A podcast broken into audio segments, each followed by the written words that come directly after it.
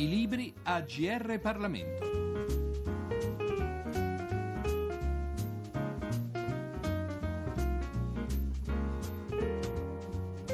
È Liberalismo senza teoria, il saggio di cui ci occupiamo oggi. Da Giorgio Cirillo dunque un benvenuti all'ascolto. L'autore del libro è Corrado Ocone, studioso di filosofia e teoria politica e collaboratore di diverse testate giornalistiche. L'editore è Rubettino. Lasciamo dunque all'autore il compito di presentarci il suo libro. Allora, prima di tutto ritengo opportuno dare una spiegazione sul titolo del libro, un titolo che fra l'altro mi è stato eh, contestato anche perché non è stato eh, capito, ma io in verità sapevo di andare incontro possib- a questa possibilità di equivoci e l'ho fatto eh, diciamo quasi di proposito perché secondo me il titolo deve catturare l'attenzione del lettore e poi deve essere ovviamente giudicato per il suo contenuto. Io uso il termine teoria in un senso molto particolare. Ovviamente il liberalismo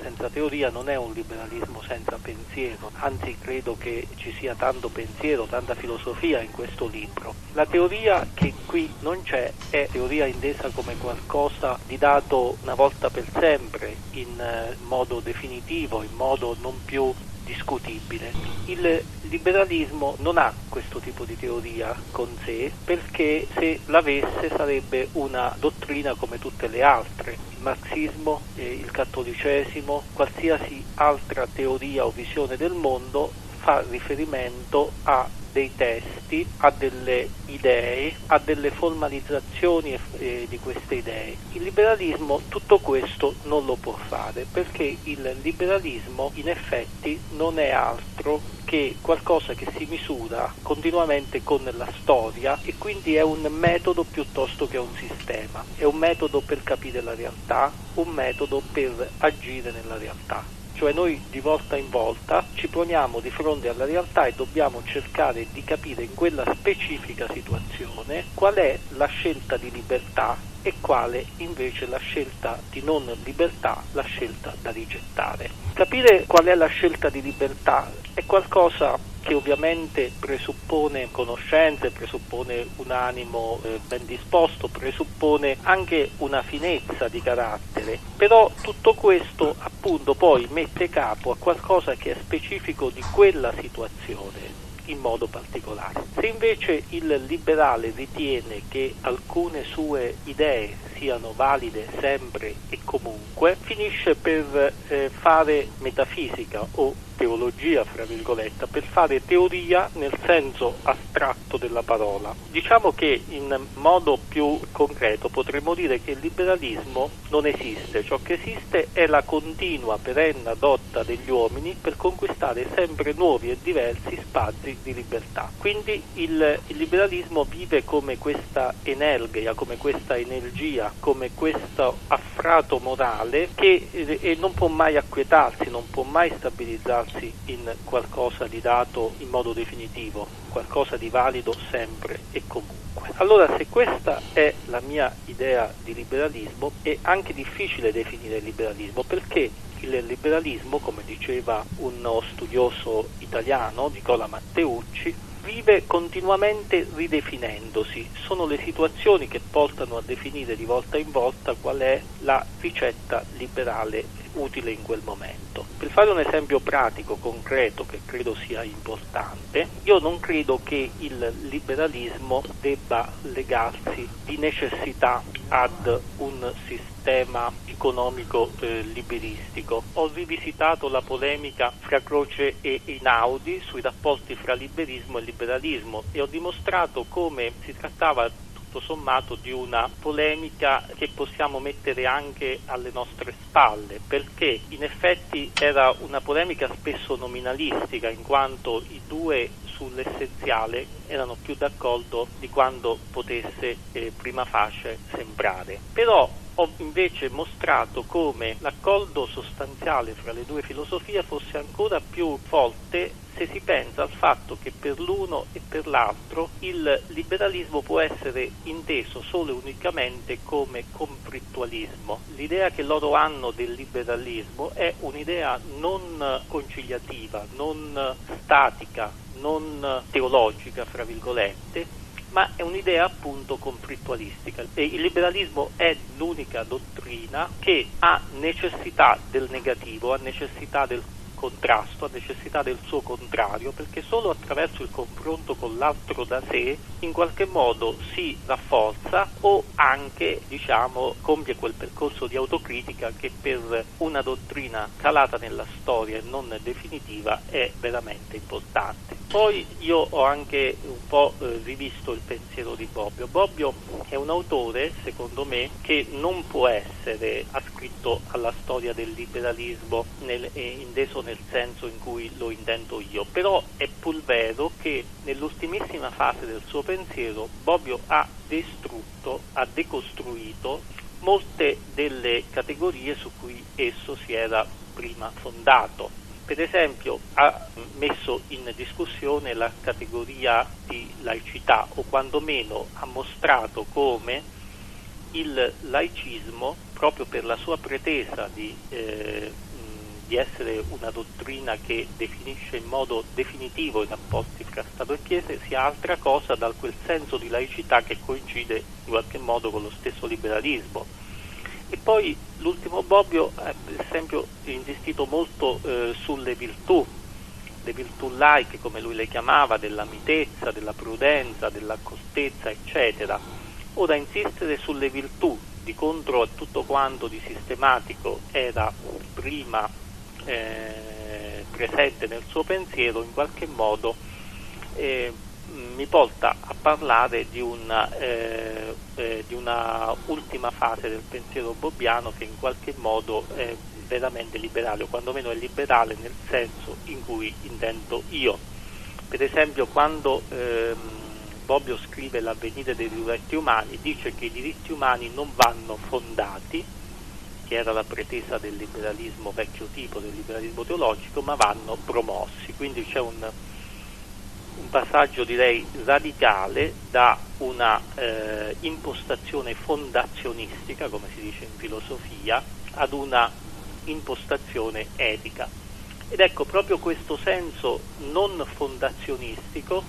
è il senso più in generale che io do al mio liberalismo, tanto che io se devo andarmi a trovare un maestro fra i liberali dell'ultima generazione, fra i liberali che hanno operato nel secondo dopoguerra, non penso né a Rawls e né ad Hayek, come solitamente si fa, di solito ci si divide fra liberali hayekiani e liberali dorsiani, ma penso a, a Isaiah Berlin, il cui liberalismo non trova mai una sistemazione definitiva, ma si esplica eh, attraverso l'interpretazione storica degli autori, attraverso l'analisi delle situazioni politiche, è intriso di senso storico o storicismo e di realismo politico che sono secondo me due elementi consustanziali importanti appunto per delineare quello che io chiamo liberalismo senza teoria. Chiariamo ora ancora meglio la sostanza di liberalismo senza teoria di Corrado Ocone leggendo un brano del suo saggio. Unanimemente riconosciuti come i padri del liberalismo italiano sono Luigi Einaudi e Benedetto Croce. Il loro rapporto di dialogo, anche polemico, e di collaborazione, di amicizia e stima reciproca, pur nella diversità della formazione degli interessi, è stato messo a nudo da molti studi. Ci si è soffermati molto, e non poteva essere altrimenti, sulla lunga discussione che li vide attivi per più lustri, soprattutto dal 1927 al 1941, sul tema dei rapporti fra liberismo e liberalismo. Tenere sempre ben presente questa discussione è importante per elaborare una dottrina compiuta del liberalismo. Altrettanto importante però ritengo mettere a confronto le loro idee su un altro modo teorico essenziale per i liberali, il tema del conflitto. Su questo aspetto specifico non c'è stata fra Croce e Inaudi polemica o discussione. Entrambi ritenevano infatti che l'ideale liberale fosse imprescindibile dalla lotta fra gli individui e i gruppi. Essi giungevano a questa consapevolezza da vie diverse, ma vanno ripercorse e conosciute entrambe perché arricchiscono di molto la dottrina liberale, soprattutto in tempi come i nostri, in cui non mancano coloro che concepiscono l'ordine liberale in modo astratto e sovrastorico, quietistico e pacificato.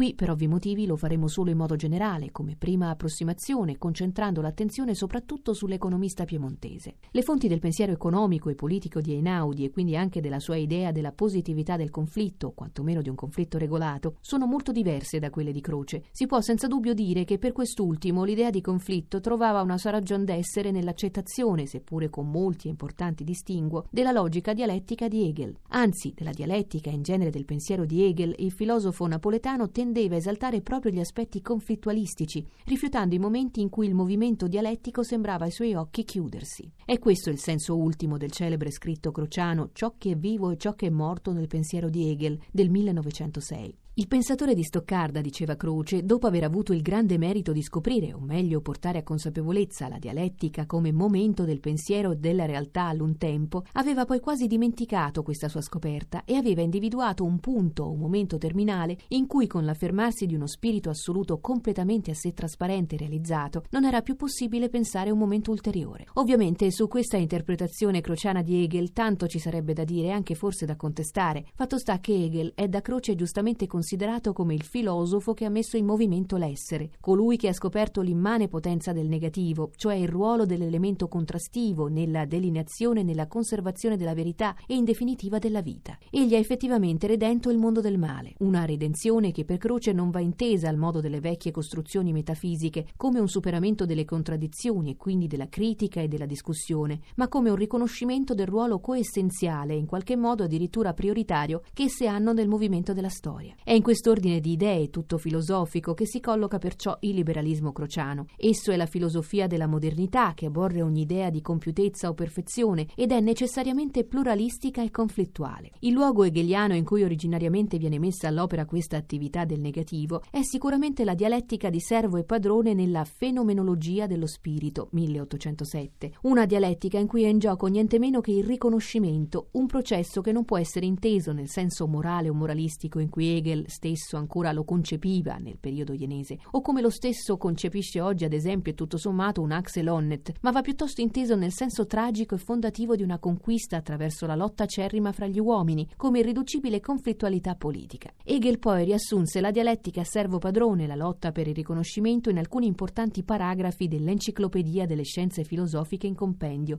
1816, opera che come è noto Croce tradusse integralmente per l'editore La Terza nel 1907. In quest'ordine di idee si spiega anche come nel 1925 il crociano Guido de Ruggero potesse inserire Hegel nella sua Storia del liberalismo europeo, dedicando addirittura al pensatore di Stoccarda uno dei capitoli centrali del libro. Il volume ebbe un'enorme diffusione internazionale ed è ancora oggi nelle bibliografie sul tema, nella traduzione inglese del 1927, pubblicata dalla Cambridge University Press di un altro importante crociano, l'oxoniense Robin George Collingwood. Tutt'altra origine aveva invece per Einaudi l'esaltazione del liberalismo come conflitto, l'estensione dell'idea di concorrenza, i cui effetti benefici gli aveva potuto apprezzare attraverso la lettura de La ricchezza delle nazioni, 1776, dell'amato Adam Smith, dal terreno economico delle merci e dei capitali a quello politico-intellettuale delle idee e delle strategie di azione, era molto probabilmente avvenuta attraverso la lettura delle opere di John Stuart Mill, in un primo luogo di quel saggio sulla libertà, 1850 1954, di cui avrebbe poi composto la prefazione, come vedremo nell'edizione italiana di Piero Gobetti del 1925. E in effetti l'anglofilia di Einaudi, da lui stesso rivendicata con orgoglio, trova riscontro anche nel fatto che egli fu sempre molto vicino al pensiero della tradizione dell'empirismo, a un modo di ragionare concreto, semplice e quasi essenziale, senza i voli filosofici della logica speculativa o dialettica,